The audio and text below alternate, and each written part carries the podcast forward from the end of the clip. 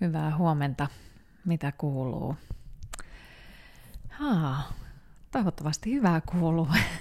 niin kuin joka kerta toivottelen hyviä huomenia sulle. Tota, mm, mä jossain vaiheessa kerroin näistä podcasteista jossain vaiheessa, että mulla on niin tuolla mielessä pyörinyt paljon semmoisia asioita, että mitä mä teen sellaisia muutoksia tässä, mutta että mä en kerro niistä vielä, että mä kerron niistä jossain vaiheessa. En mä vieläkään hirveästi kerro.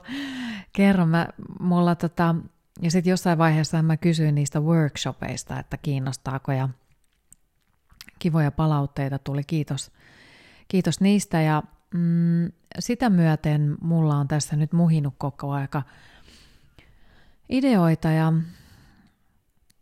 ja tota, nyt kun tuo koronatilannekin alkaa olla semmoinen, että mahdollisesti me voidaan jossain vaiheessa tavata, niin mä oon jotain sellaista pienimuotoista miettinyt sellaista niiden toiveiden perusteella ja sitten mitä mä oon vähän kysellyt ihmisiltä, että minkälaisia asioita mä voisin, voisin tota workshopien muodossa tehdä tai missä ihmiset näkee, että mä voisin auttaa. Ja, ja tämän podcastinkin myötä niin, niin mulla alkoi sitten tuolla aivokopassa ruksuttaa, että joo, että tämmöistä sieltä voisin alkaa tuottamaan. Ja, ja tota, se on,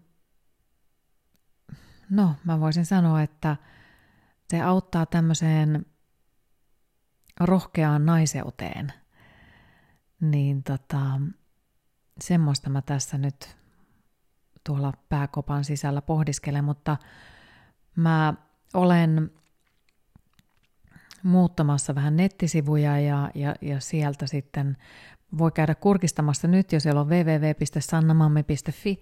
Siellä on mulla kaikenlaista, mutta, mutta tota,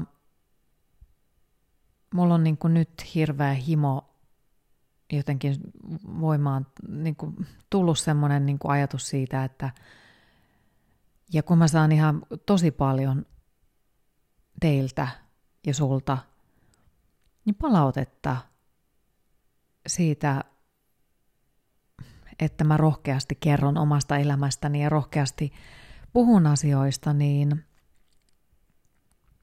ää, mulla on tullut sit ajatus siitä, että kun podcastin kautta ei kaikkea pysty ihan tuomaan, tuomaan esille, niin, niin pitäisin sitten sen sellaisia niin kuin pienryhmiä, joita voisin, vois, voisin ottaa. Ja tota,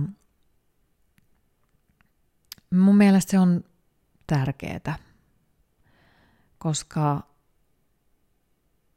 me kai, me, tämä maailma tarvitsee meitä naisia nyt tosi paljon ja meidän pitää rohkeasti uskaltaa tulla esille, niin jos mä voin kaikessa tässä olla apuna, tämän maailman apuna, jotta meistä naisista tulee rohkeampia, niin minä sen tosi mielelläni teen.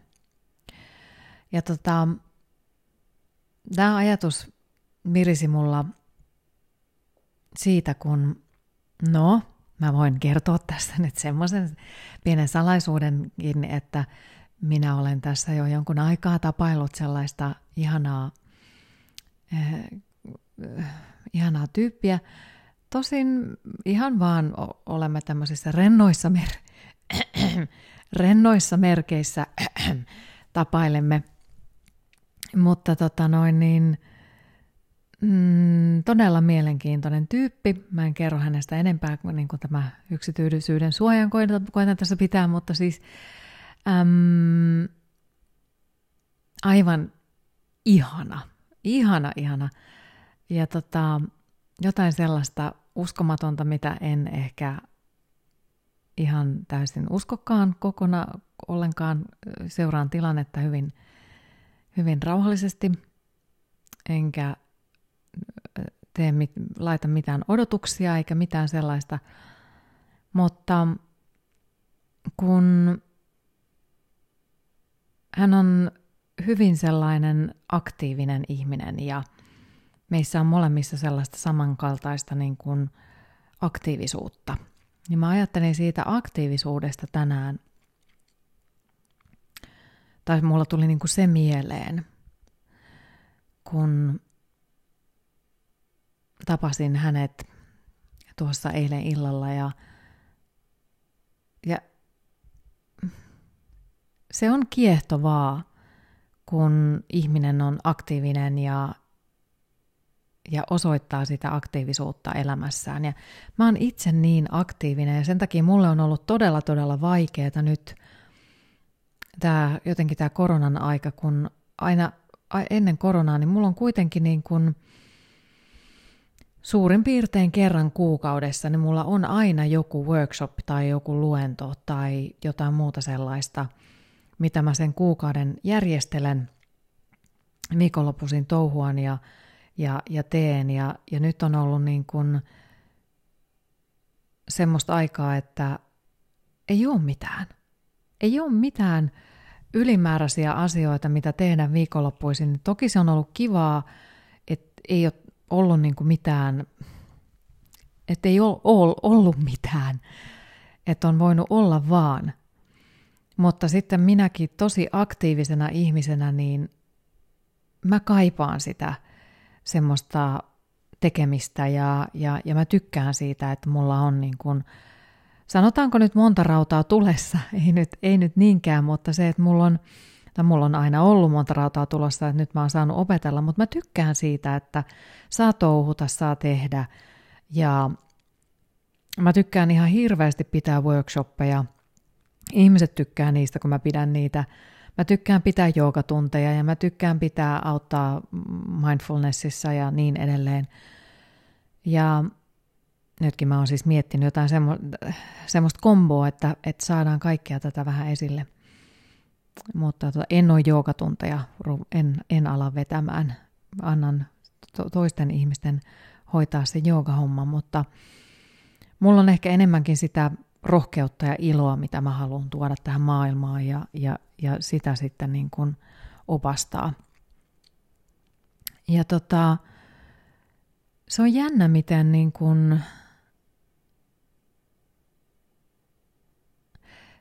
se aktiivisuus on vaan semmoinen asia, mikä mä huomaan ihan selkeästi, että mua kiehtoo miehissä. Ja se johtuu siitä, että kun mä olen itse tosi aktiivinen, että se tietyn tyyppinen aktiivisuus ihmisessä, niin mä en tiedä, kaikki ei välttämättä tykkää siitä – että se riippuu niin kuin omasta persoonasta tosi paljon. Mä oon hirveän energinen ja, ja semmoinen aika dynaaminen kuitenkin, vaikka ää, mun ääni saattaa kuulostaa siltä, joku laittoi viestiä, että sun ääni on ihana rauhoittava, että mä kuuntelen sitä, kuuntelen sitä iltaisin ennen nukkumaan menoa, vaikka se onkin aamupore.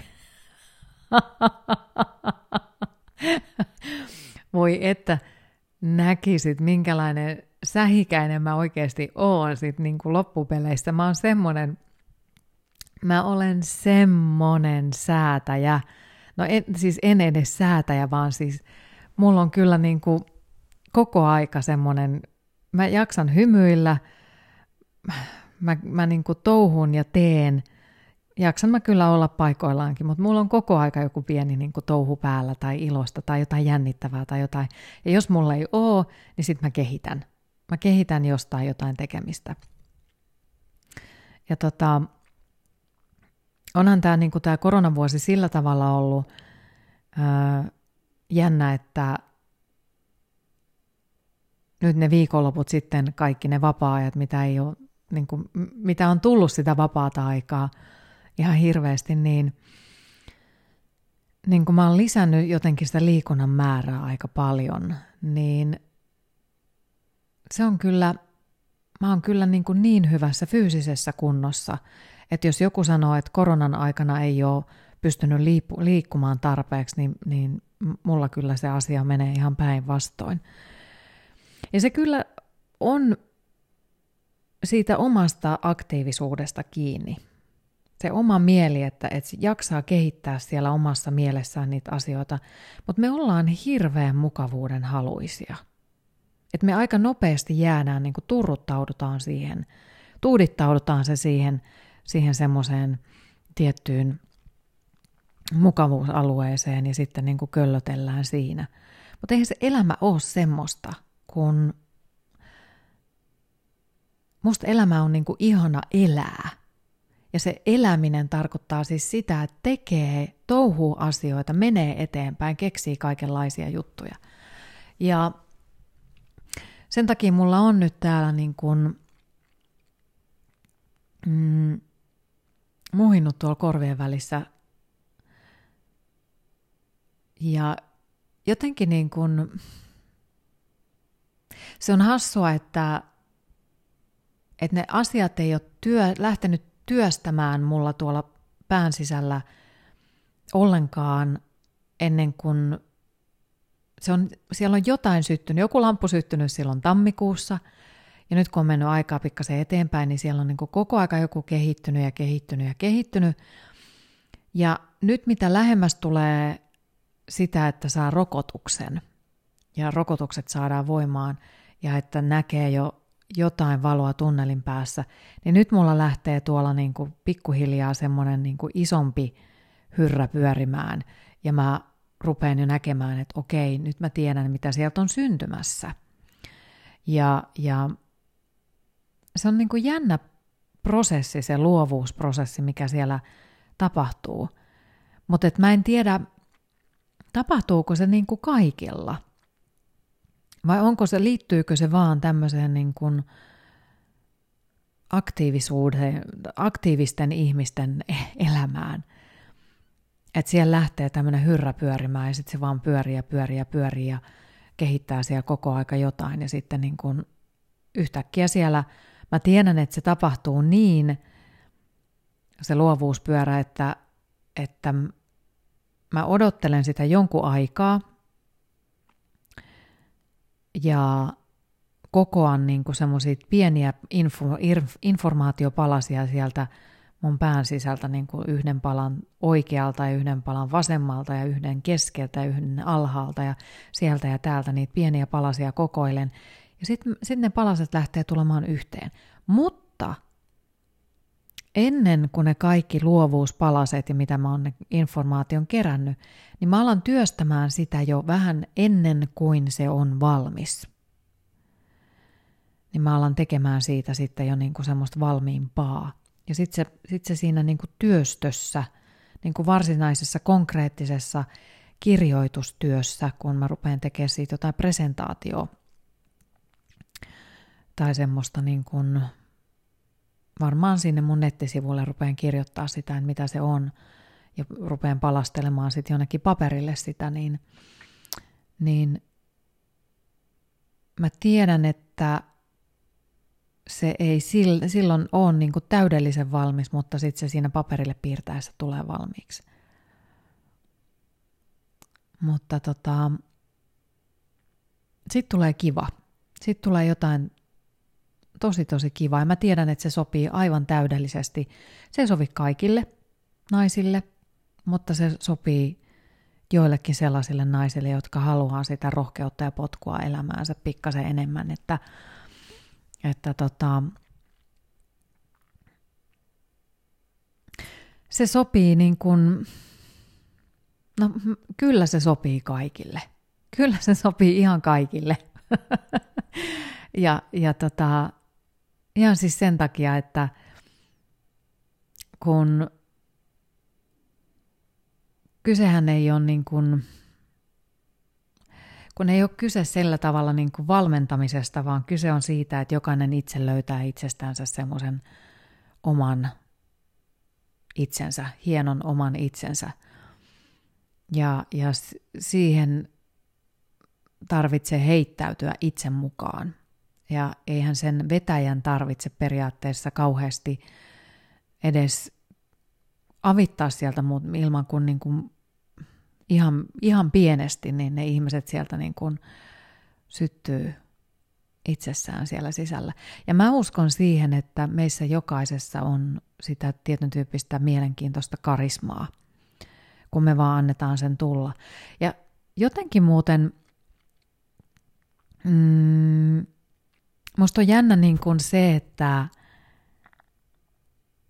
mä oon varmaan joskus aikaisemmin puhunut tästä ja, ja ainakin sitten tuon Outen kanssa, kun vedettiin – podcastia, niin puhuttiin siitä, että meidän suomalaisilla naisilla on vähän se, että me ollaan koitettu olla vähän semmoisia androgyynejä, ainakin jossain vaiheessa, ja sitten se tietyn tyyppinen tasa-arvoisuus, niin se on vähän niin kuin me ollaan ajateltu, että meistä tulisi, meidän tulisi muuttua miehiksi ja, ja mie, mie, miehenlaisiksi, jotta me ollaan uskottavia ja vakuuttavia ja niin edelleen. Ja mä oon siitä kyllä nyt niin kuin vähän eri mieltä, että – että se meidän naisellisuus, niin, niin kun se on meissä olemassa oleva asia.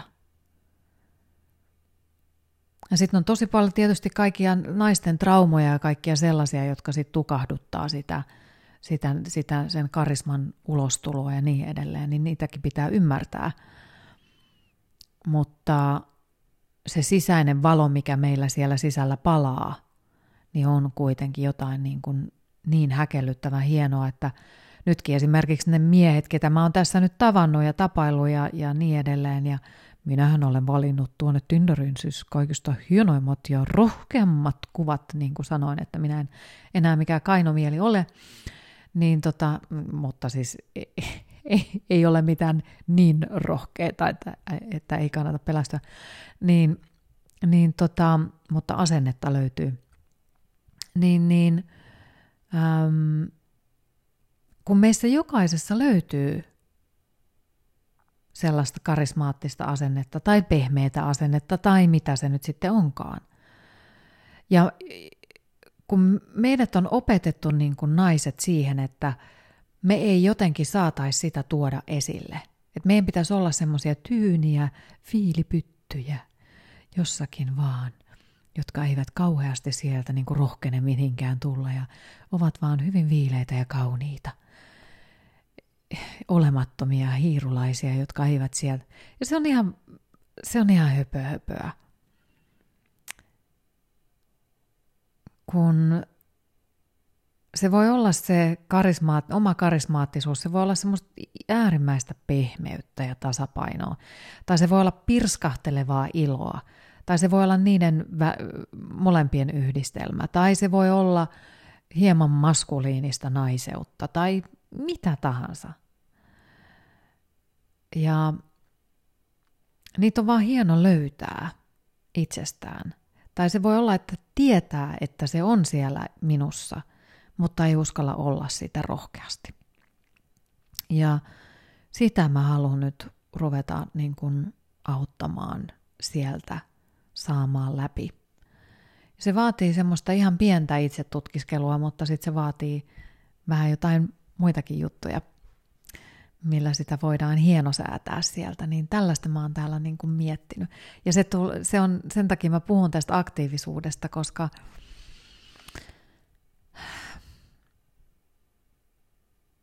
mä oon miettinyt tätä omaa ikääkin. Sanotaanko nyt, että tämä aktiivinen mies on minua hieman nuorempi. Olenhan sanonut, että olen tässä nyt vähän nuorempia tapailut, niin, niin, niin tota,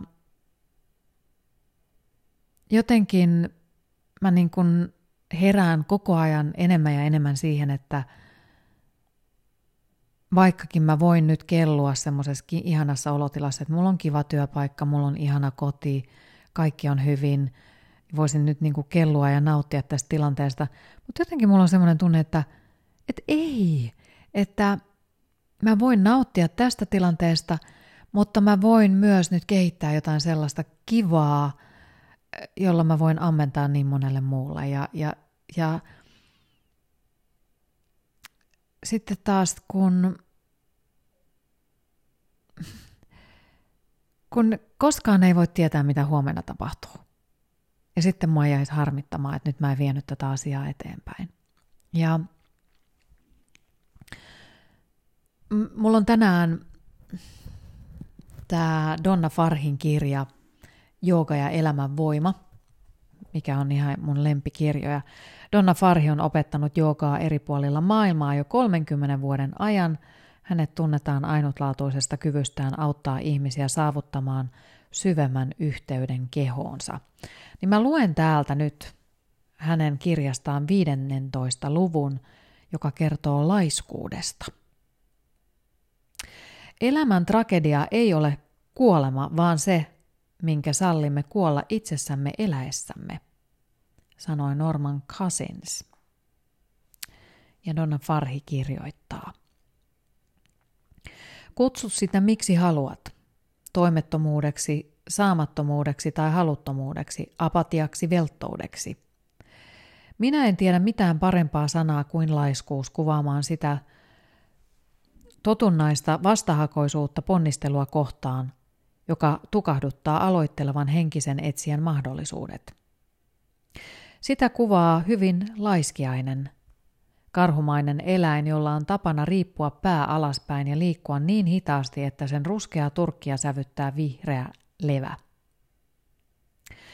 Joogasutrissa luetelluista, luetelluista yhdeksästä joogin polun esteestä neljä johtuu tavalla tai toisella tylsistymisestä, laiskuudesta ja velttoudesta – Laiskuus tekee lähes mahdottomaksi luoda harjoitukselle lujaa perustaa, ja jos kykenemmekin sen luomaan, laiskuus estää meitä ylläpitämästä sitä. Useimmilla meistä on käsitys siitä, mikä on meille hyväksi, mutta tieto tarvitsemastamme lääkkeestä ei vielä ratkaise keskeistä ongelmaa. Kuinka pääsemme lääkekaapille?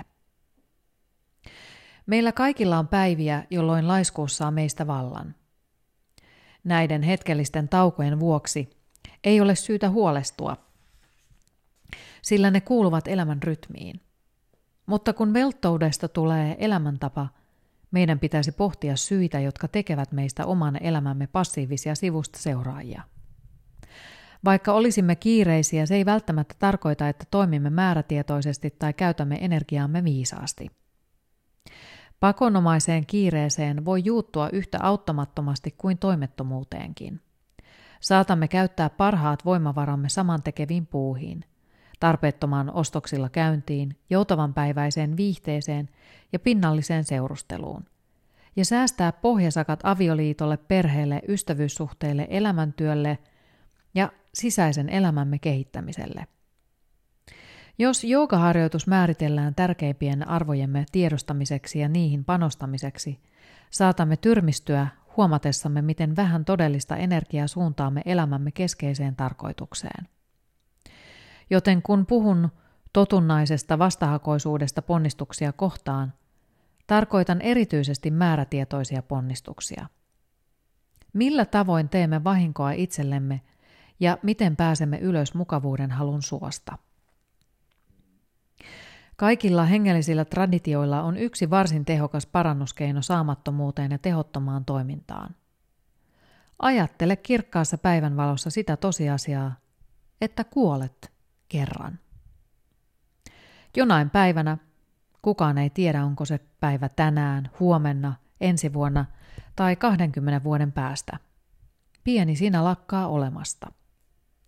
Jos uskot, että maanpäällisen elämän on tarkoitus olla kuin kehnoateria, jolla tarjotaan vain kuivaa leipää ja pettymystä, ja että ilo ja kaviaari tuodaan pöytään vasta kuoleman jälkeen, sinun ei tarvitse huolehtia laiskuudesta. Jos uskot, että kuolinvuoteella maatessasi suurin huolesi on, teitkö oikean ratkaisun päättäessäsi makuuhuoneen sisustuksesta, sinun ei kannata jatkaa lukemista. Mutta jos uskot, että sinussa on jotain pysyvää ja että elämän syvempi tarkoitus on löytää yhteys sisäiseen jumalallisuuteesi, silloin elämän jokaisesta hetkestä tulee kallisarvoinen. Kun olet täysin tietoinen siitä, että elämä saattaa päättyä minä hetkenä hyvänsä, et halua tuhlata aikaasi joutaviin ajanvietteisiin tai pikkumaisista asioista murehtimiseen. Jokainen hetki tarjoaa sinulle mahdollisuuden löytää yhteyden – ainoaan asiaan, jonka voit ottaa mukaasi kuollessasi, sieluusi. Kuoleman mietiskelemisen tarkoitus on kehittää meissä tunnetta elämän välittömyydestä ja auttaa meitä erottamaan mikä on olemassaolomme kannalta olennaista ja mikä ei.